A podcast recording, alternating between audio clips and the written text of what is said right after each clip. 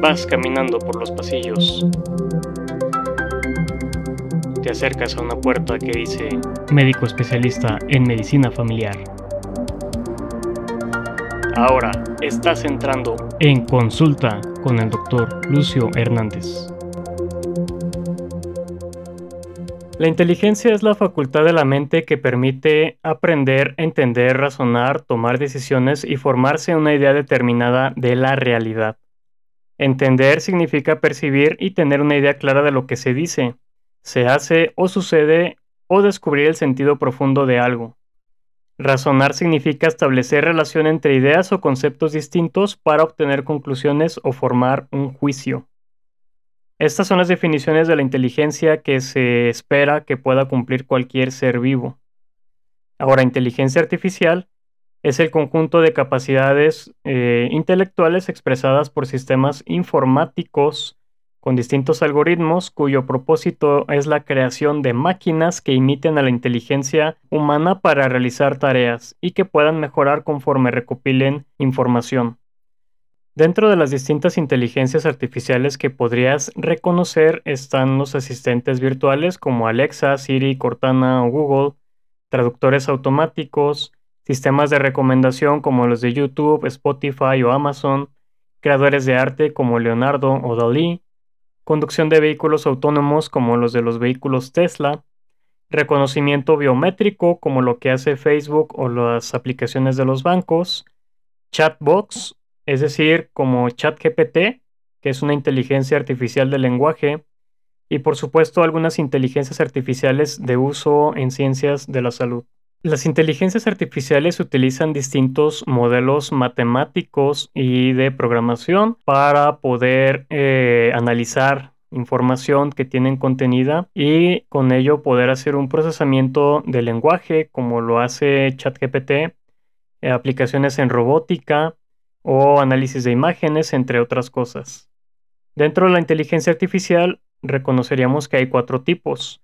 El primer tipo son las máquinas reactivas, que son capaces de responder a estímulos externos en tiempo real, pero son incapaces de construir una base de memoria y almacenar información para uso futuro.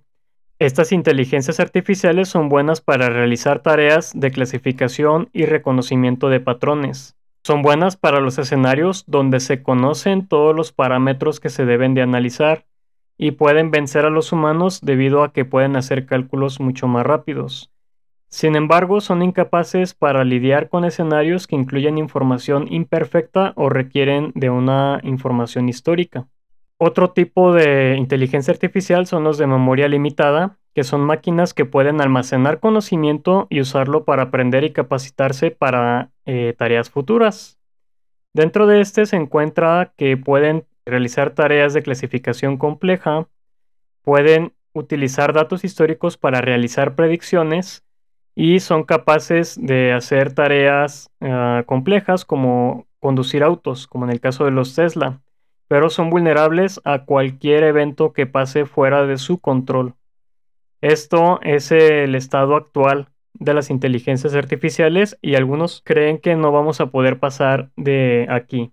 Otro tipo de inteligencia artificial es la teoría de la mente, concepto en el que la inteligencia artificial puede sentir y responder a las emociones humanas, así como realizar las tareas de las máquinas de memoria limitada. En este caso, la inteligencia artificial debería de ser capaz de entender los motivos y razonamientos humanos, pudiendo llevar a una experiencia personal debido a que conoce los motivos y necesidades de quien la está utilizando. Debería de ser capaz de aprender con menos ejemplos debido a que puede entender los motivos y las intenciones.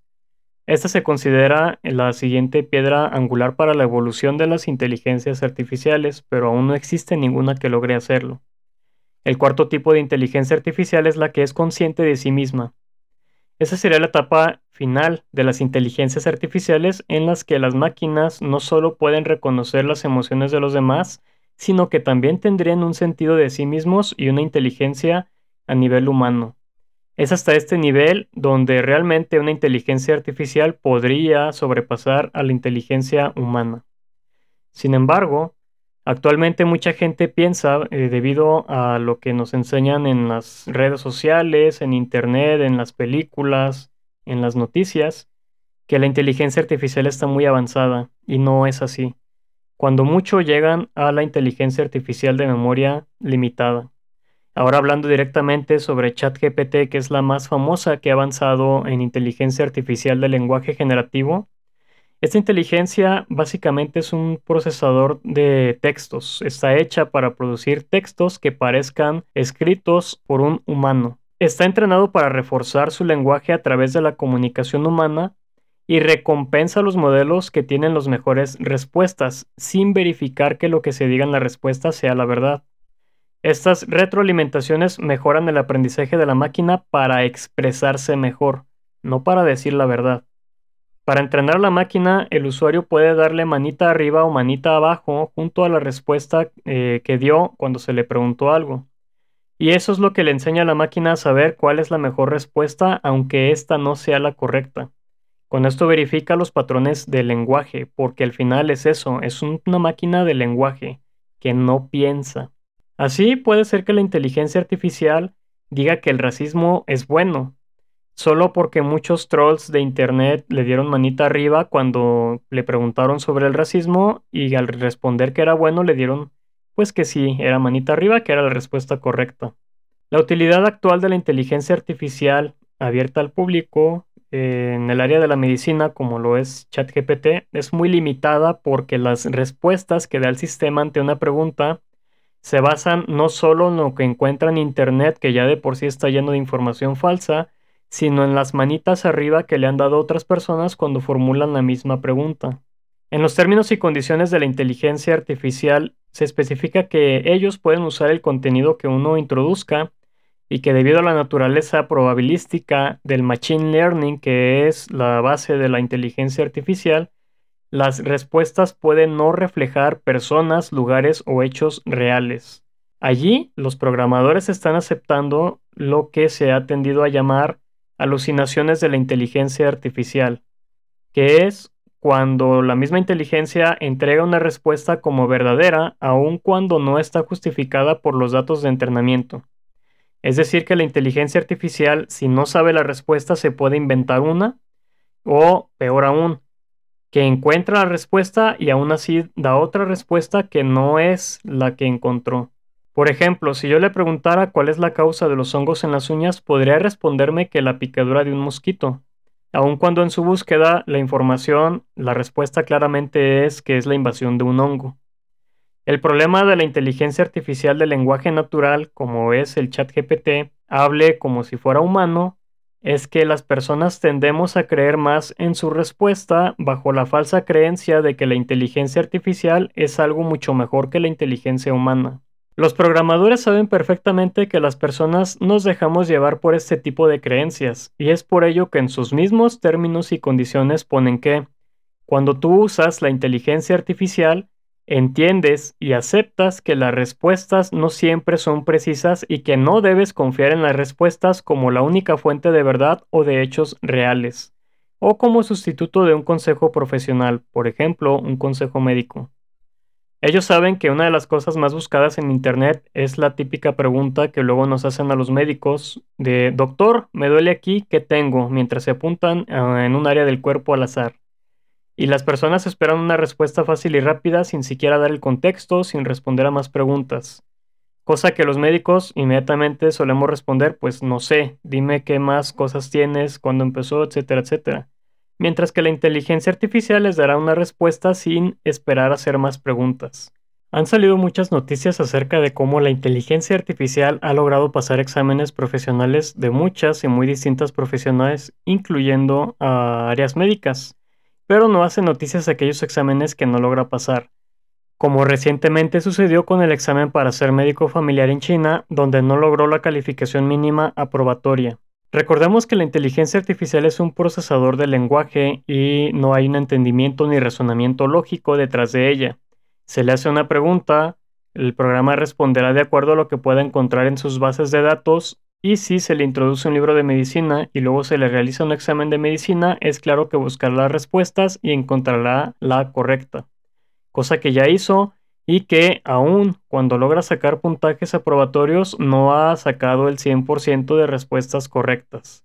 ¿Por qué una inteligencia artificial que tiene acceso a todas las respuestas, una máquina que tiene el acceso a toda la, información no saca el 100% de preguntas correctas en un examen? ¿De verdad la podemos considerar inteligente si aún teniendo la base de datos con la información se equivoca? Es por eso que la inteligencia artificial no es infalible y a pesar del nombre, no es inteligente. Ahora bien, el lenguaje médico es un lenguaje técnico que no cualquiera domina, y aunque la inteligencia artificial sea capaz de verificar el lenguaje técnico para poder pasar un examen, difícilmente será capaz de traducir el lenguaje común al lenguaje técnico para poder investigar los síntomas que una persona podría tener y preguntarle directamente a esta inteligencia artificial. Entonces, la inteligencia artificial ChatGPT, por ejemplo, dará una respuesta de acuerdo a lo que encuentre en sus bases de datos y a lo que a otras personas le hayan dicho que es lo correcto. Hice un experimento en la que le pregunté a ChatGPT cuáles podrían ser las causas de la tos y me respondió con 10 distintas causas en las cuales ninguna incluía al cáncer. Después le pregunté, tengo tos, ¿podría ser cáncer? Y me respondió que sí, sí que podría ser cáncer, y aunque me dirige a evaluar otros síntomas, confirma la idea en la forma en la que yo le pregunté de que podría ser cáncer y validar esa idea que le estoy planteando. El problema de la comunicación humana es que en ella siempre van implícitas nuestros motivos y razonamientos, incluyendo nuestras preocupaciones. Y la inteligencia artificial aún no es capaz de entender eso. Por ejemplo, si una persona eh, con tos llega con el médico y le pregunta directamente, doctor, tengo tos, ¿podría ser cáncer? El doctor, antes de responder si podría ser cáncer, hará una evaluación completa y entonces verificará si existen los suficientes síntomas e historia para poder eh, pensar que realmente fuera un cáncer o si encuentra alguna otra causa, por ejemplo, alguna alergia. Mientras que la inteligencia artificial simplemente va a decir, sí, puede ser cáncer. Al realizar esta pregunta a la inteligencia artificial terminó con un consejo diciendo que si me preocupa que sea cáncer, entonces debería de ir con mi médico, él me realizará estudios y eh, anotó que deberían de hacerme una historia clínica, es decir, las preguntas que se hacen, una revisión física y pruebas como rayos X o tomografía. El problema de esto es que si la persona que hizo la pregunta a la inteligencia artificial piensa que realmente es una inteligencia, va a pensar que le están dando una respuesta correcta. Va a ir con el médico diciendo, creo que tengo cáncer porque le pregunté a una inteligencia artificial y la inteligencia artificial me dijo que sí tengo cáncer. Entonces vengo con el médico no para que me dé un diagnóstico, no quiero que me revise, quiero que me haga los estudios que la inteligencia artificial me sugirió. Y si el médico le pregunta, le hace la historia clínica y le hace la revisión física y encuentra que no hay por qué pensar que sea cáncer, encuentra que es una alergia, el paciente puede quedar insatisfecho con la atención solo porque el médico no le quiso pedir los estudios que la inteligencia artificial le sugirió. Por ello, la inteligencia artificial eh, actualmente utilizada no es una inteligencia artificial. No toma en cuenta los razonamientos ni las motivaciones ni hace un pensamiento más allá. Simplemente responde la información que encuentra de acuerdo a cómo se le plantea la pregunta. Ahora bien, hemos escuchado que se utiliza mucho la inteligencia artificial en medicina. Hay algunas cuestiones que se pueden utilizar, por ejemplo, la inteligencia artificial que nos ayuda con el dictado para escribir las notas médicas sin necesidad de, estar tecleando en la computadora. Es decir, la inteligencia artificial reconoce la voz y en base a eso escribe la nota médica. Se le dicta a la computadora. Es una forma de inteligencia artificial. Otra es que nosotros al poner, por ejemplo, en la nota médica que el paciente tiene 5 años, vamos a suponer, inmediatamente la inteligencia artificial nos arroja el próximo año le debes de aplicar tal o cual vacuna, hay que revisarle el peso, hay que revisarle la talla, hay que ver y nos arroja los resultados para hacer un análisis más rápido de los datos. No es que nosotros no podamos hacer ese análisis, sino que a través de la inteligencia artificial nos arroja un resultado rápido sin nosotros tener que estar usando la calculadora. Otra, por ejemplo, es cuando ponemos la presión de un paciente, nosotros al ver la presión que sacó, al tomarle la presión, ya sabemos que es alta, pero al anotarla en el sistema, inmediatamente nos puede sacar cuántas veces ha sacado la presión alta en las últimas consultas, no solo en la que estamos tomando en ese momento, con los que nos puede ayudar a definir y a decidir si requiere algún cambio en el tratamiento. Aquí, por ejemplo, la inteligencia artificial eh, que podría apoyarse a una persona común es en la que utilizan algunos dispositivos, como por ejemplo algunos relojes inteligentes que son capaces de tomar la oximetría, la frecuencia cardíaca, algunos incluso toman la presión y otros más avanzados ya toman eh, algún electrocardiograma simple. Estas eh, incluso pueden tener sensores de caídas que podrían ser útiles en pacientes ancianos que eh, cuando se caen detectan la caída y hacen un marcado rápido a una persona de emergencia que puede ser su familiar o incluso al 911. Estos mismos aparatos, al momento de estar tomando las presiones, le pueden mandar un mensaje eh, de aviso a la persona que se está tomando la presión y decirle, sabes que tu presión está alta o sabes que tu presión está normal. O si de repente la persona empieza a acelerarse el corazón, le puede mandar un mensaje y decirle tu, tu corazón se está acelerando, hay que tener cuidado. O incluso si es de esos aparatos que toman la presión o que toman un electrocardiograma, pedirle que se lo tome en ese momento para verificar que esté todo bien. Y en caso de que no, pues ya le hace la recomendación de que se relaje y en caso de que no suceda nada, pues le hace la recomendación de que acuda con el médico. Es decir, si hay inteligencias artificiales que pueden ser aplicadas a la salud, incluso estos registros que hacen estos dispositivos de la presión, de la saturación de oxígeno, de las caídas, todo esto se pueden presentar de forma escrita al médico para poder valorar cómo le ha ido entre las consultas de revisión y en base a eso también tomar decisiones.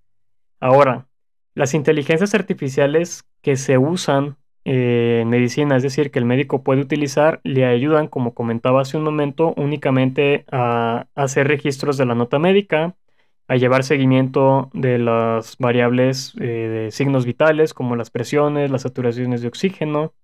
Otras pueden ayudar a detectar algunas imágenes anómalas, por ejemplo, cuando se toma una radiografía, una mamografía, pero eso lo hace eh, automáticamente reconociendo patrones y siempre debe de haber un médico que las revise y revise los resultados para poder valorar si realmente esa desviación o esa anormalidad eh, que se sale del patrón que ya está programado en la inteligencia artificial realmente es una enfermedad o no.